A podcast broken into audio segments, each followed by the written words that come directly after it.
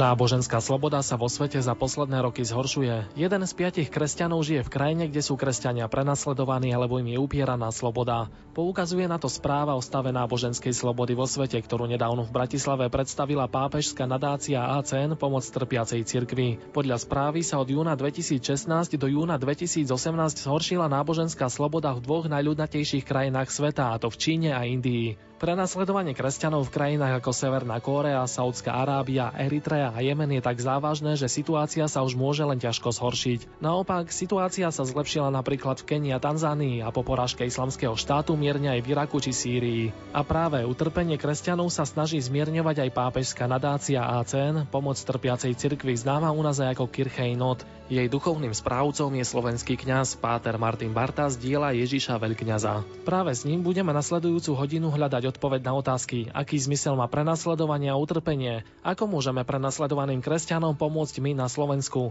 a prečo je vlastne nadácia ACN pápežská, čo to znamená. A tiež nebudú chýbať konkrétne príbehy kresťanov, ktorí aj napriek prenasledovaniu ostávajú verní Bohu. Pápežská nadácia ACN pomoc trpiacej cirkvi sa snaží byť tiež hlasom prenasledovaných kresťanov. Príjemné počúvanie relácie Hlas prenasledovanej cirkvi vám želajú Matúš Brila, Diana Rauchová od mikrofónu Pavol Hudák.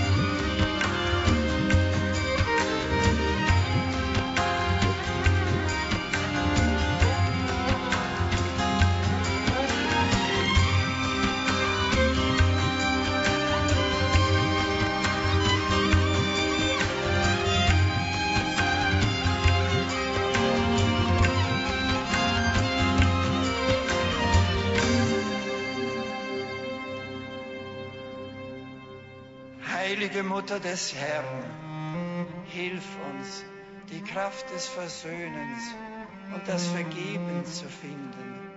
Hilf uns, geduldig und demütig zu werden, aber auch frei und mutig, wie du es in der Stunde des Kreuzes gewesen bist.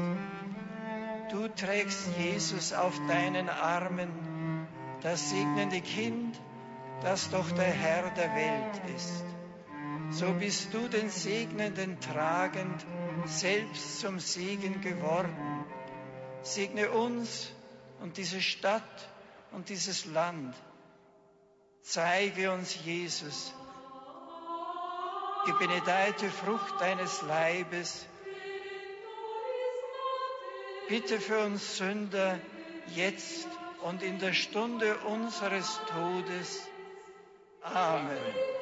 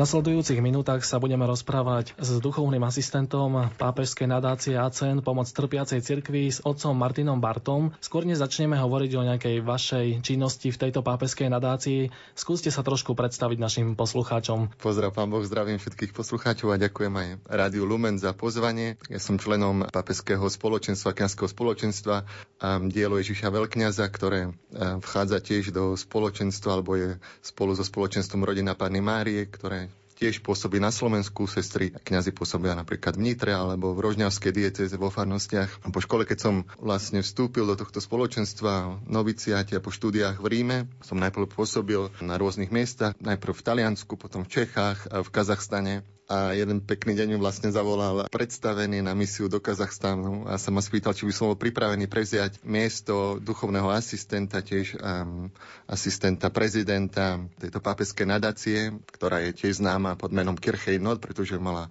má centrálu doteraz v Nemecku. Pre mňa to bolo trošku neznáme, hoci som o tejto pápeskej nadácii počul hlavne od biskupa Hnilicu, ktorý bol veľmi úzko spojený s našim spoločenstvom, hlavne na začiatku spoločenstva a tiež priniesol naše spoločenstvo na Slovensko. A biskup Nelica, ktorý bol vysvetený tajne biskupom na Slovensku, potom musel utieť do zahraničia, spolupracoval dlhé roky so zakladateľom tejto pápeskej nadácie, patrom Friedrom van Stratenom, ktorý bol premonštrantským kňazom z Holandska a potom, keď vstúpil do kláštora Belgicku po vojne, založil toto dielo ako pomoc utečencom, vojnovým utečencom. Cez túto pomoc vlastne potom sa dostal k pomoci pre krajiny z východného bloku pod komunistickým režimom a pre neho bol vlastne biskup Nelica akoby jedným takých hlavných svetkov týchto prenasledovaných kresťanov v komunistických krajinách a biskup Nelice často pre neho kázal v Nemecku vlastne po celom svete a boli akoby takými úzkými priateľmi a dokonca mi biskup Nelica raz rozprával Patren Werentfri, ktorý bol akoby geniálnym žobrákom, ako sa on sám nazýval, žobrákom pre Boha. Mu raz povedal, my sa musíme zosobášiť. Ja mám peniaze, ty máš spiritualitu, my musíme ísť spolu. Takže už cez tohto rozprávanie biskupa Hnelica som trošku vedel o, o tej činnosti Kirchheinot, potom sme naštívili vlastne vlastne túto papeskú nadáciu v jej centre v Nemecku pri Frankfurte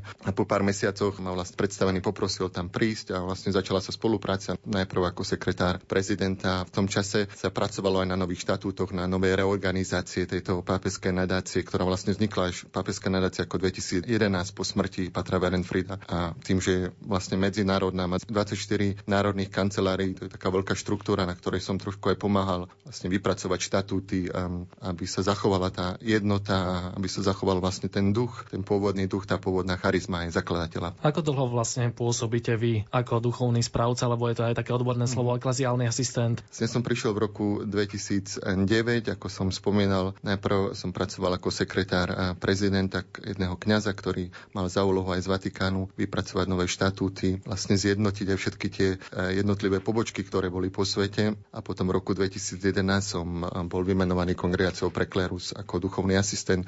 Skúsme si to teda rozmeniť na drobné. Ako duchovný asistent navštevujete jednotlivé kancelárie v tých 24 krajinách alebo dohliadate, aby tie projekty, ktoré sa podporuje, naozaj išli správnym smerom, aby tie peniaze boli naozaj efektívne využité, alebo skôr sa zameriavate na tú duchovnú činnosť. Mám si to nejak predstaviť, že slúžite aj sveté omše a spovedáte a duchovne sprevádzate tých ľudí, alebo robíte jedno aj druhé? Zo všetkého trošku, akože v prvom rade kňaz je kňazom, teda slúži ľuďom ako, ako kňaz, teda vo, v tej centrále v Nemecku máme každý deň svetú omšu, tiež máme tiež spoločnú modlitbu. Celá tá vlastne činnosť práve pramení z modlitby, pretože ako katolické dielo žije, musí žiť z viery, aby bolo autentické, aby nie iba nejak navonok ako nejaká humanistická alebo sociálna inštitúcia pomáhala vo svete, ale aby to bol naozaj taká, taká duchovná výmena darov, pretože tu nejde iba o nejakú materiálnu pomoc, ale o duchovné spojenie medzi dobrodinami súrodencami a tými, ktorými sa pomáha. Vlastne celé to stojí a rastie na modlitbe, tak ako pán Ježiš povedal, bezo mňa nemôžete urobiť a skutočné plody. Aj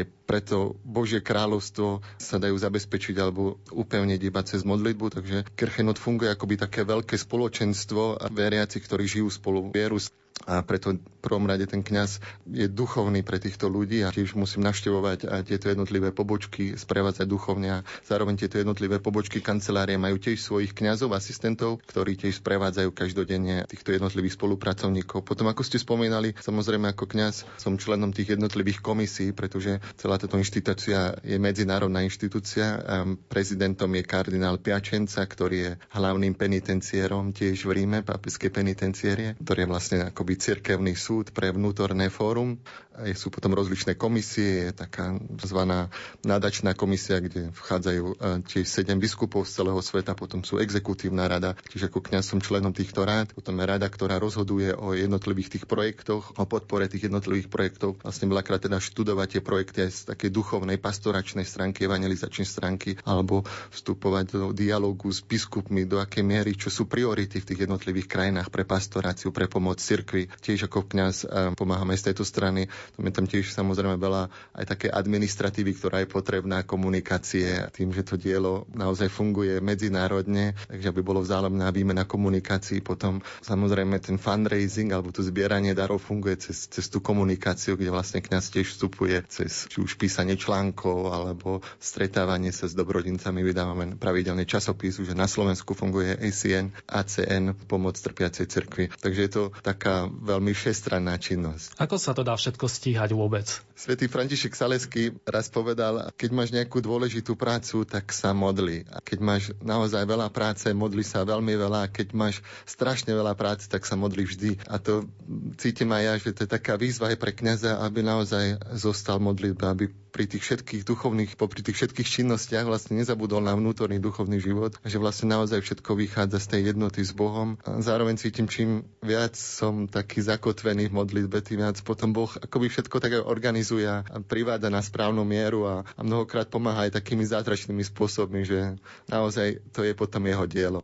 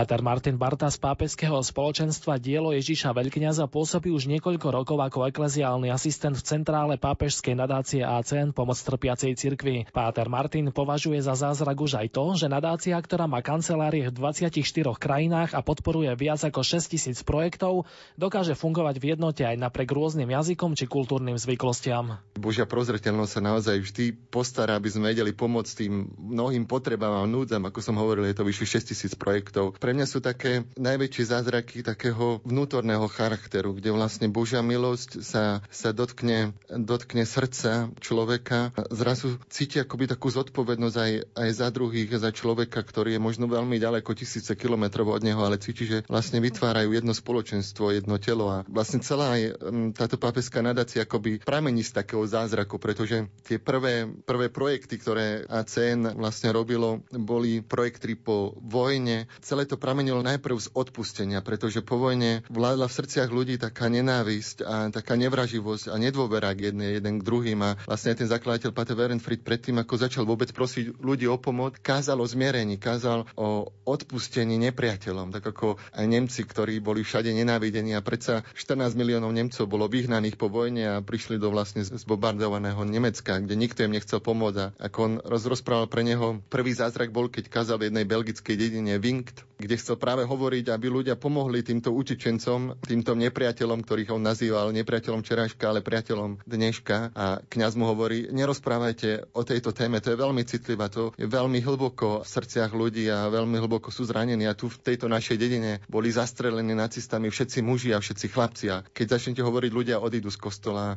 Tedy Pater Werenfried hovoril, ja som mal takú dôveru v Evangelium, že keď budeme dôverovať, že Božie slovo a Božia milosť je silnejšia ako každá nenávisť, Boh sa potom dotkne v srdciach ľudia. Keď hovoril o, o zmierení, o odpustení, o láske k blížnemu, že je to výzva k evaneliu, akoby zapálil takú novú milosť, takú obeta vo srdciach ľudí. Hovoril, že vlastne ten prvý zázrak, keď si to ľudia v tichosti vypočuli, bol, keď po omši prišla za ním starenka prinesla mu obalku e, s podporou a bez slova mu ho predala a potom kňaz mu vysvetlil, tejto žene zabili muža a troch synov. Povedal, že to bol pre neho ten zázrak a vedel, že Boh bude každodenne konať tieto zázraky a vlastne zažívam akoby každodenné, každodenné zázraky, kde Často prislubujeme pomoc ľuďom, ktorí prichádzajú, ktorí prosia o pomoc z celého sveta. Bez toho, aby sme niečo mali práve v rukách, ale v tej dôvere, že Boh naozaj sa postará, keď dôverujeme. Konajte všetko pre Božie kráľovstvo a ostatné sa vám k tomu pridá. Už sme viackrát hovorili a hovoríme a informujeme o činnosti pápeskej nadácie. Tejto téme už bola venovaná nie jedna relácia, nie jedna reportáž, ale skúste prosím pripomenúť teda, čo znamená to slovo pápeská nadácia, lebo nehovoríme len o nadácii, ale o pápežskej. Môžeme tomu rozumieť, že má nad tým priamo ako keby patronát Svetý Otec? Samozrejme, Svetý Otec je akoby otcom, otcom je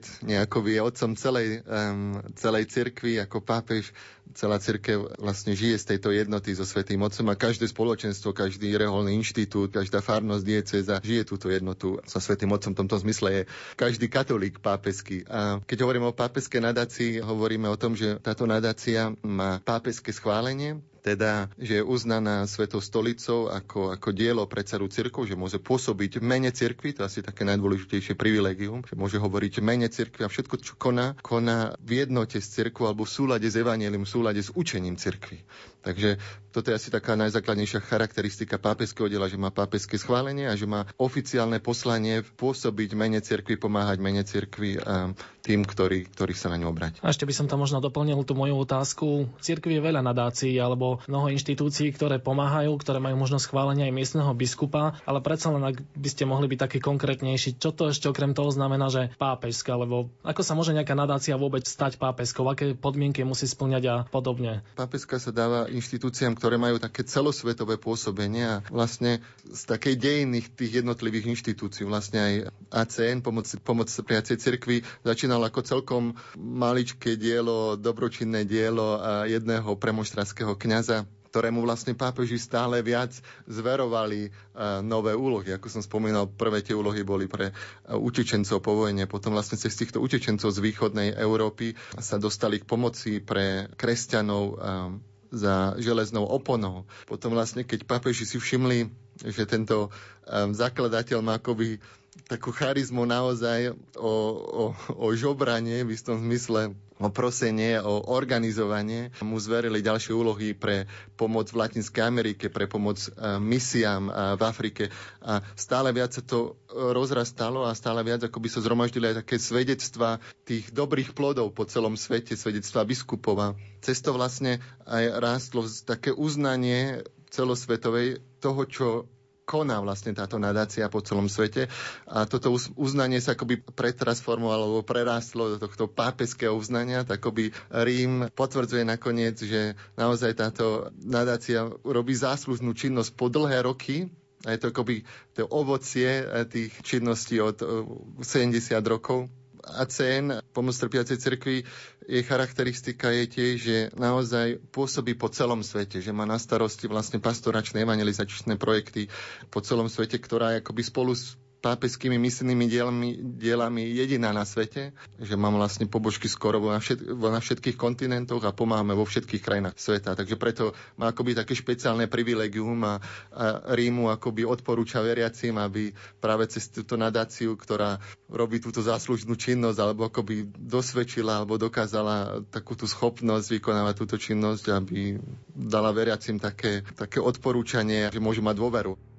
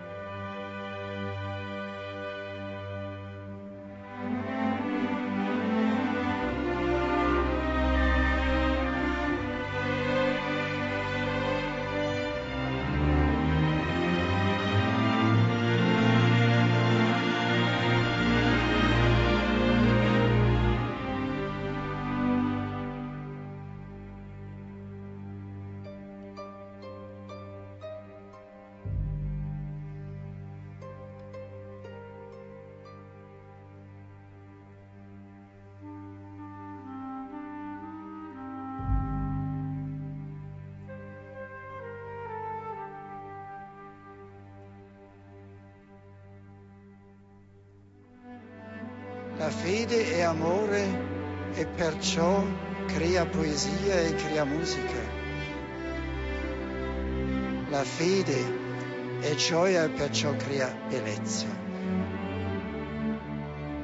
Le cattedrali non sono monumenti medievali ma case di vita dove siamo a casa, incontriamo Dio, ci incontriamo uno l'altro.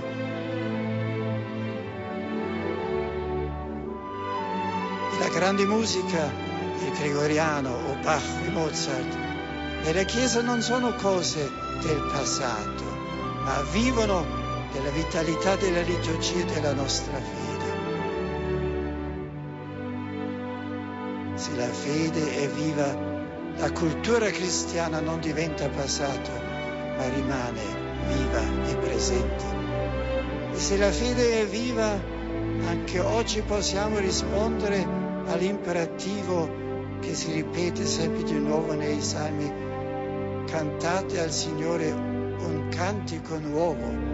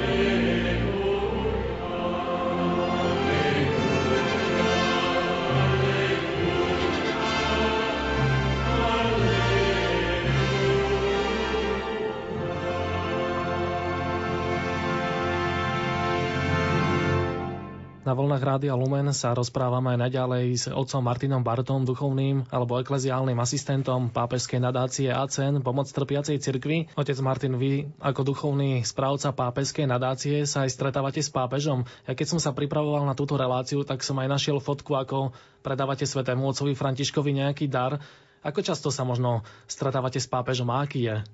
Áno, my sme mali viacero stretnutí so Svetým Otcom, či už pri generálnych audienciách, kde sme ho na konci generálnej audiencie, ktoré sú pravidelne e, v stredu, mohli krátko stretnúť. Potom sme mali aj niektoré osobné audiencie, kde sme mu už hovorili o veľkých projektoch, ktoré pápeská nadácia koná. Napríklad tie posledné veľké projekty, ktoré práve aj prebiehajú, je pomoc e, kresťanov na Blízkom východe, v Iraku, Sýrii, kde ešte stále zúri vojna, kde cez, vlastne cez islamský štát štát mnoho kresťanov muselo odísť a kde nás vlastne biskupy prosia, aby sme pomohli kresťanom naozaj zostať v týchto krajinách, uchovať kresťanstvo na Blízkom východe, kolíske kresťanstva. To bol veľmi taký aj hlboký úmysel svätého Otca, kde nám často hovoril, aby sme pokračovali, aby sme prinášali toto milosrdenstvo a túto, túto súcitnú lásku, túto túto solidaritu, kresťanskú solidaritu kresťanov pre týchto prenasledovaných kresťanov a keď sme ho naposledy stretli pri súkromnej audiencii, čo ma veľmi oslovilo, bol, ako nám tak kládol na srdce, láska sa nikdy nezastaví, láska ide vždy dopredu a milosrdenstvo musí vždy pokračovať a choďte stále dopredu, pokračujte ďalej. A Svetý Otec dokonca, čo bola aj taká, takou pikoškou, daroval pápežské nadácii Lamborghini, ktoré dostal od, od tejto automobilovej firmy so svojím podpisom a dal ho, dal ho do akcií. A tento výťažok z tejto akcii išiel práve na pomoc pre nasledovaným kresťanom. Potom Svetý Otec častokrát sa vyjadril k tejto téme aj, aj k náboženskej slobode. Napríklad minulý rok, keď bolo koloseum, rímske koloseum osvietené na červeno, akoby taký symbol, aby sme si spomenuli na týchto prenasledovaných kresťanov, aby sme pripomenuli ľuďom právo, to najlepšie právo človeka pre náboženskú slobodu. Tak hovoríme o prenasledovaných kresťanov, tak e, vy ste už aj niečo naznačili v úvode nášho rozhovoru, že necestujete teda len po kanceláriách, ktoré pomáhajú prenasledovaným kresťanom, ale určite máte skúsenosť aj priamo z terénu. Hovorili sme teraz o Sýrii, Iraku. Možno kedy ste tam boli naposledy, aká je tá situácia kresťanov, ako oni to všetko vnímajú, čo sa tam deje? Na Blízkom východe som mohol byť uh, minulý rok, ale predsa je zodpovedný vlastne za, za projekty na Blízkom východe. Navštevujú veľmi pravidelne, možno skoro raz za mesiac sú tam zastupcovia papeské nadácie, kde navštevujú vlastne tieto projekty biskupov a kresťanov. Takže tam veľmi taký živý kontakt a, a, tiež vlastne mnohí svetkovia z, týchto, z tejto cirkvi prichádzajú tiež k nám, navštevujú tiež tie jednotlivé pobočky úrady, tak ako u nás bol na Slovensku teraz nedávno um, sírsky biskup z Alepa, signor Antoine Šagda, priniesol tohto svedectvo. Mňa sa tak veľmi dotkla, ako on tiež spomínal, táto vernosť týchto kresťanov ako živá viera, akoby tak hlboko zakorenená v srdciach človeka, že vlastne to, že je nebo nad nami, že je Boh nad nami, je pre ľudí má taký význam ako to, že dýchame vzduch, ako to, že musíme jesť. Že to je akoby taká realita, ktorá sa nedá, ktorú sa nedá nejak vymazať zo srdca človeka, čo často vnímame na západe, akoby niekedy sa vôbec pýtame, či Boh je, alebo či Boh existuje, či má miesto vôbec v našej spoločnosti. Tam na Blízkom východe to vôbec žiadna otázka nie je. Boh je všade prítomný a bez Boha je človek akoby, akoby ryba bez vody a nedokáže vôbec žiť. A to vidno úplne jednoduchých ľudí, ktorí možno nevedia vyjadriť možno nejakými teologickými výrazmi svoju vieru, ale predsa už žijú veľmi takým praktickým spôsobom.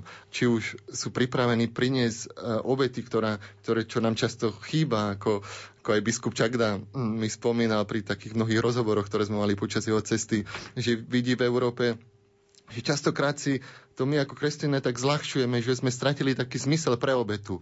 A priniesť z lásky k Bohu nejaké malé obety, či už je to malý post, alebo vernosť sviatostiam, ísť na svetú spoveď, napríklad priniesť piatok nejakú obetu, alebo počas postného obdobia, alebo adventného obdobia. Naozaj sa tak vedome pripraviť na tieto sviatky hovoril, že to je u ľudí také samozrejme. A raz som sa rozprával v Iraku s jednou starenkou, ktorá nám rozprávala svoj príbeh, ako predtým, ako ušla vlastne z Golanské planiny z jednej dedinky blízko Mosulu, kde keď sa kresťania dopočuli, že prichádzajú islamské vojska, vlastne všetci ušli a zostalo iba pár kresťanov, ktorí kvôli okolnostiam sa to dozvedeli veľmi neskoro alebo nemali možnosť potom alebo nemali prostriedky ako odísť. A jedna z nich bola vlastne táto starenka, ktorá zostala zavretá v svojom dome, ako by chcela prečkať ten čas, dokiaľ odídu tieto, toto islamské vojsko. Bola zavretá tri dni vo svojom dome spolu so svojou kamarátkou. Po troch dňoch museli vlastne výjsť eh, z domu na ulicu chcú za, zabezpečiť si nejaké potraviny, nejakú vodu. A potom ich zajali tieto, tento islamský štát, vojaci tohto islamského štátu, zhromaždili tých zvyšných kresťanov, pár kresťanov, ktorí zostali ešte v tejto dedine tak nástojčili na ním, že sa musia obrátiť, že musia prestúpiť na islám a im tak slubovali, pozrite, keď sa stanete moslimami, slubujem vám raj, že sa dostanete do raju, inak prídete do zatratenia. Tedy, ako nám táto starenka potom rozprávala, tedy tak cítila, že musí odpovedať, odpovedať mene všetkých týchto kresťanov, ktorí boli ustráchaní, ktorí nevedeli, čo majú povedať. A povedala týmto, týmto vojakom, pozrite, my ako kresťania nosíme raj už teraz vo svojom srdci, cez odpustenie, cez lásku k blížnemu, cez našu vieru. Boh žije v našich srdciach a už teraz žijeme v raji. Potom samozrejme Boh nás vovedie do raja, pretože už teraz to Bože kráľovstvo je medzi nami. A títo vojaci zostali takí zaskočení odpoveďou, pretože cítili, že to je naozaj tá skutočná hlboká pravda o človeku, že ich nechali ísť a potom nám vlastne mohla porozprávať aj toto priame svedectvo. Alebo istá tiež iná žena, keď sme navštívili utečenecký tábor, ktorý bol v Kurdistane na severe Iraku, kde tie prvých dňoch po, po ako ušli títo kresťania z Nininskej planiny, z Nininskej nížiny, vlastne spali vo veľkých sálach, a kde sa o nich starali kňazi. A keď raz v noci bolo už úplne ticho a ten kňaz, ktorý tam bol spolu s nimi, nám to rozprával. Jeden chlapec mu tak do tej tmy, do ticha tmy hovorí, otec, ale kedy sa toto všetko skončí, kedy Boh naozaj zasiahne, kedy urobí ten zázrak. On predsa má tú moc, aby, aby zasiahol, aby všetko toto ukončil, všetko toto trápenie. Ten kňaz zostal taký zaskočený a v prvom momente nevedel ani, ako má odpovedať tomuto chlapcovi, pretože vedel, že je veľmi ťažké vysvetliť túto situáciu, vysvetliť zmysel tohto kríža. A namiesto neho do tejto tmy sa ozval tiež jeden ženský hlas jednej staranky, ktorá povedala priamo tomuto chlapcovi, ale chlapče, čo to hovoríš? Boh už predsa vykonal veľký zázrak. Pozri, my tu teraz spíme v jednej sále, stratili sme všetko, naše domovy, náš majetok, mnohí z nás stratili svojich najbližších. Predsa sme nestratili to najcenejšie, čo máme. Nestratili sme dôveru a vieru k Boha. Nie je to už veľký zázrak?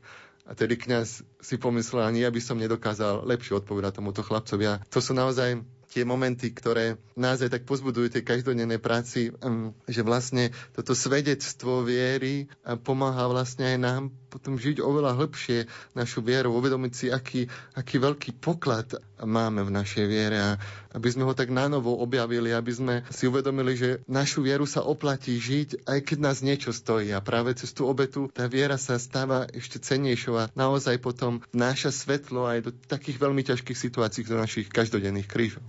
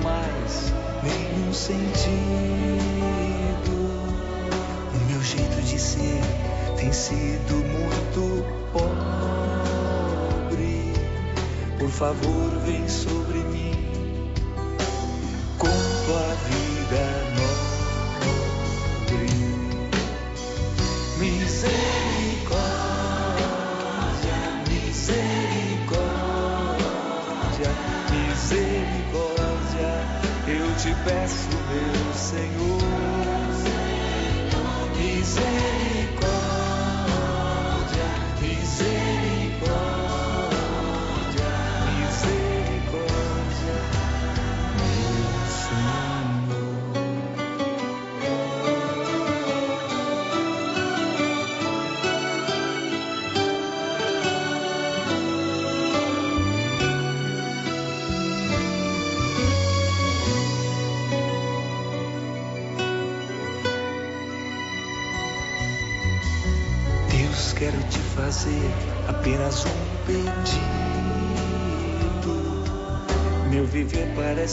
Ter mais nenhum sentido. O meu jeito de ser tem sido muito pobre. Por favor, vem sobre mim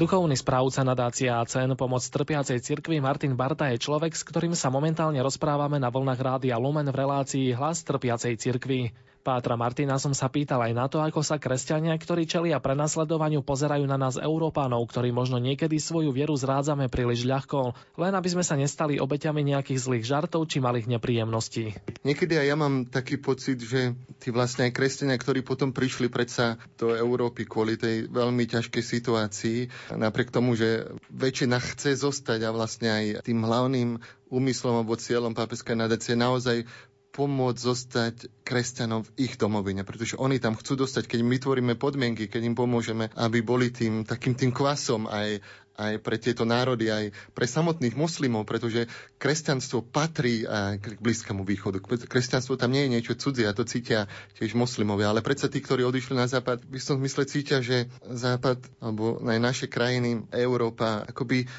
tak trošku kompromitovala svoju vieru alebo zradila svoju vieru a je v tom akoby taká, taká tichá, tichá výčitka, ako tiež zakladateľ pápeskej nadácie ACN pomoc trpiacej cirkvi často hovoril, ja s môjim životom tiež často kompromitujem Krista, aby potom často ľudia ho cezo mňa nedokážu spoznať, pretože ten môj život eh, nezodpoveda tomu, čo, čo hlásam ako kňaz, alebo často spomínal jedného ešte z časov komunizmu, alebo krátko po, po prevrate jedného českého kňaza, ktorý bol dlhé roky vo väzení a za svoju vieru ako kňaz a potom prišiel do Nemecka. A keď uvidel vlastne tú veľakrát tú situáciu, kedy kresťania žili akoby takým dvojitým životom a povedal uh, Patrovi Verenfritovi, zakladateľovi ACN, ja som, za toto som trpel ja vo dlhé roky vo väzení, aby som potom toto uvidel. Radšej sa vrátim znova do väzenia a som pripravený nie z ďalšie roky toto trápenie, len aby som pomohol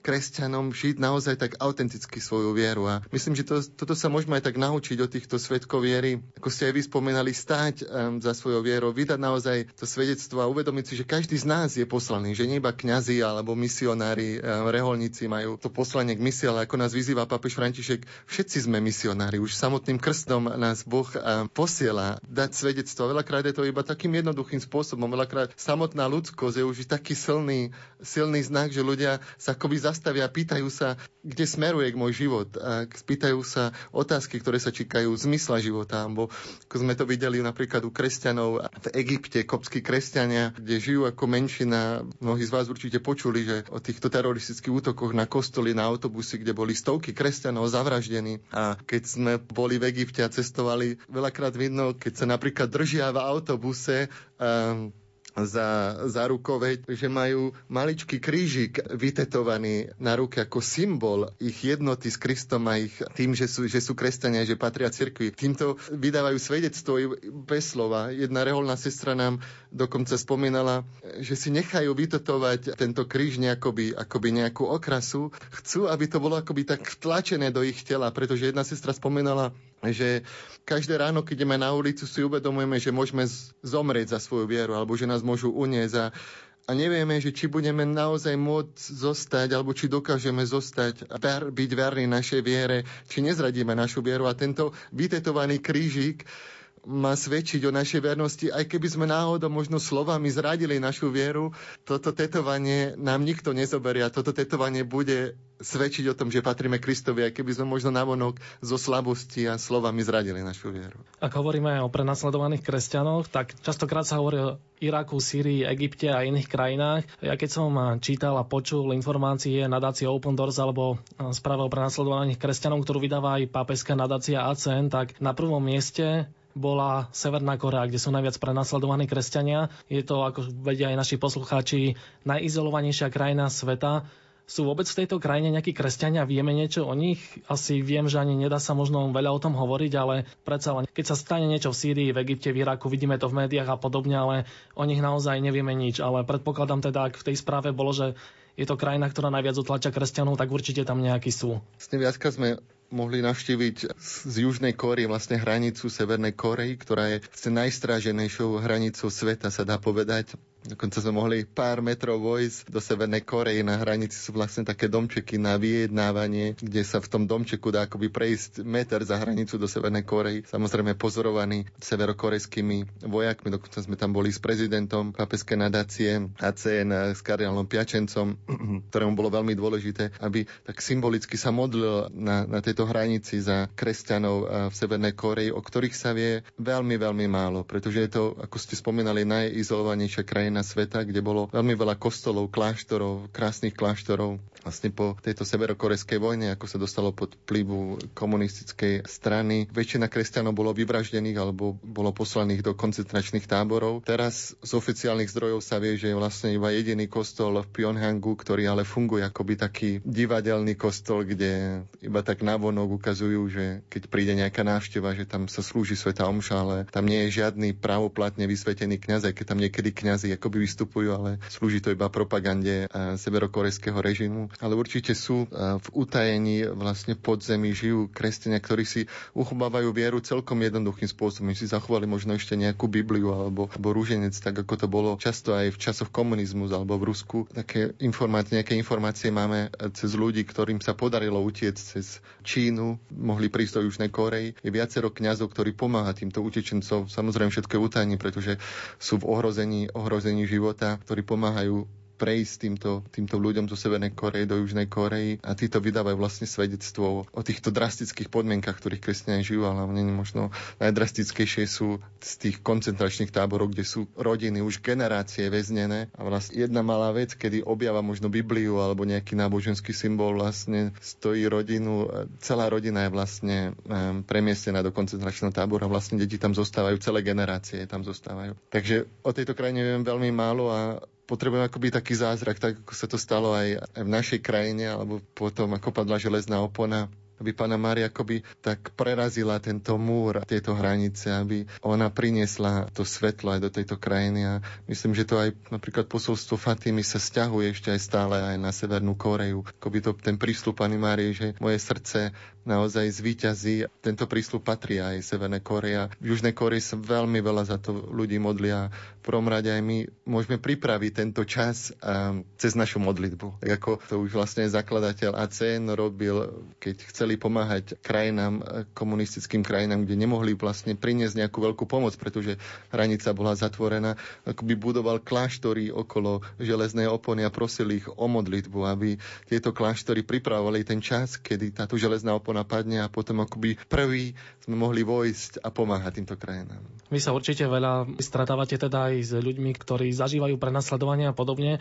Máte možno taký nejaký príbeh? Určite ste tých teda počuli veľa, čo vám tak možno odkvelo v pamäti, s čím by ste sa podelili, čo by mohlo byť povzbudenie aj pre nás a pre našich poslucháčov? Nie iba vlastne z Blízkeho východu alebo z Číny, alebo ako sme teraz hovorili o Severnej Koreji, ale, ale tiež v Afrike. Mnohé krajiny v Afrike naozaj kresťania trpia pod fanatickými moslimami alebo fanatickými skupinami, ako je tiež Nigeria. Ale možno jeden taký veľmi aj, aj známy pre mnohých poslucháčov známy príbeh bol je, kde ACN, pomoc Sopiacej cirkvi, boli priamo e, zainmobovaní, priamo zúčastnení. Je osud pakistanskej kresťanky Azii Bibi, ktorá, ako viete, v Pakistane platí tzv. zákon blasfémie, um, teda, že keď niekto nejakým slovom alebo nejakým skutkom urazí proroka Mohameda, môže byť odsudený na smrť. A to sa stalo aj s touto pakistanskou ženou, matkou rodiny, matkou dvoch detí. Azia Bibi, ktorá raz pracovala na poli a jej prehrešok bol, že sa iba napila z rovnakého pohára pri studni, ktorého pili aj moslimské ženy. Dostali sa do hádky, diskusie, ako si to mohla dovoliť. A v tejto hádke, alebo v tomto, ako sa bránila táto kresťanská žena, iba povedala, keď vlastne ho obviňovali z toho, že je kresťanka, ona jednoducho povedala, pozrite, čo urobil Ježiš pre mňa. On zomrel za nás na kríži pre kresťanov. Čo urobil Mohamed pre vás?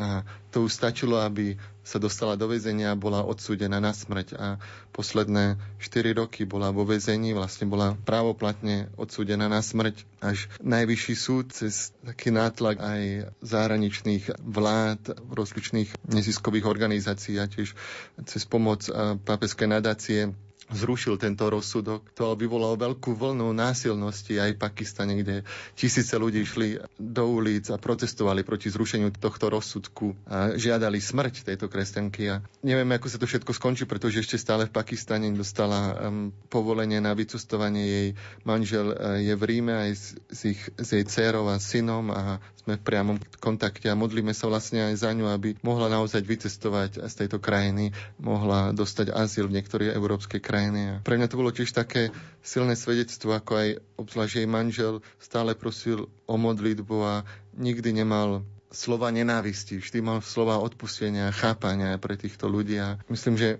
tak tieto svedectvá nám ukazujú, ako veľmi Boh chce pomôcť a zasiahnuť do rozličných situácií do svete, keď mu cez našu modlitbu dáme akoby tú možnosť zasiahnuť. Pretože tak ako zlo sa šíri tým, že mu dáme priestor, že mu dáme cez náš život tiež akoby možnosť vstúpiť do nášho života, tak aj Boh má oveľa viac, tak ako zlo má silu a sa rozširovať a ničiť. O čo viac dobro má silu budovať a rásť a meniť situácie. A myslím, že táto viera musí byť oveľa silnejšia v nás, že naozaj viac ako zlo môže niečo zničiť, dobro sa môže šíriť vo svete. Tak ako svety nežijú iba svetosť pre seba, ale tá svetosť sa potom rozširuje a, a premieňa aj nie iba srdce človeka, ale celé situácie. A myslím, že aj v našich rukách akoby ležia situácie celých národov, osudy celých národov a, a modlitba naozaj veľkú silu. A myslím, že toto presvedčenie o sile modlitby musí byť oveľa hĺbšie zakorenené v našich srdciach.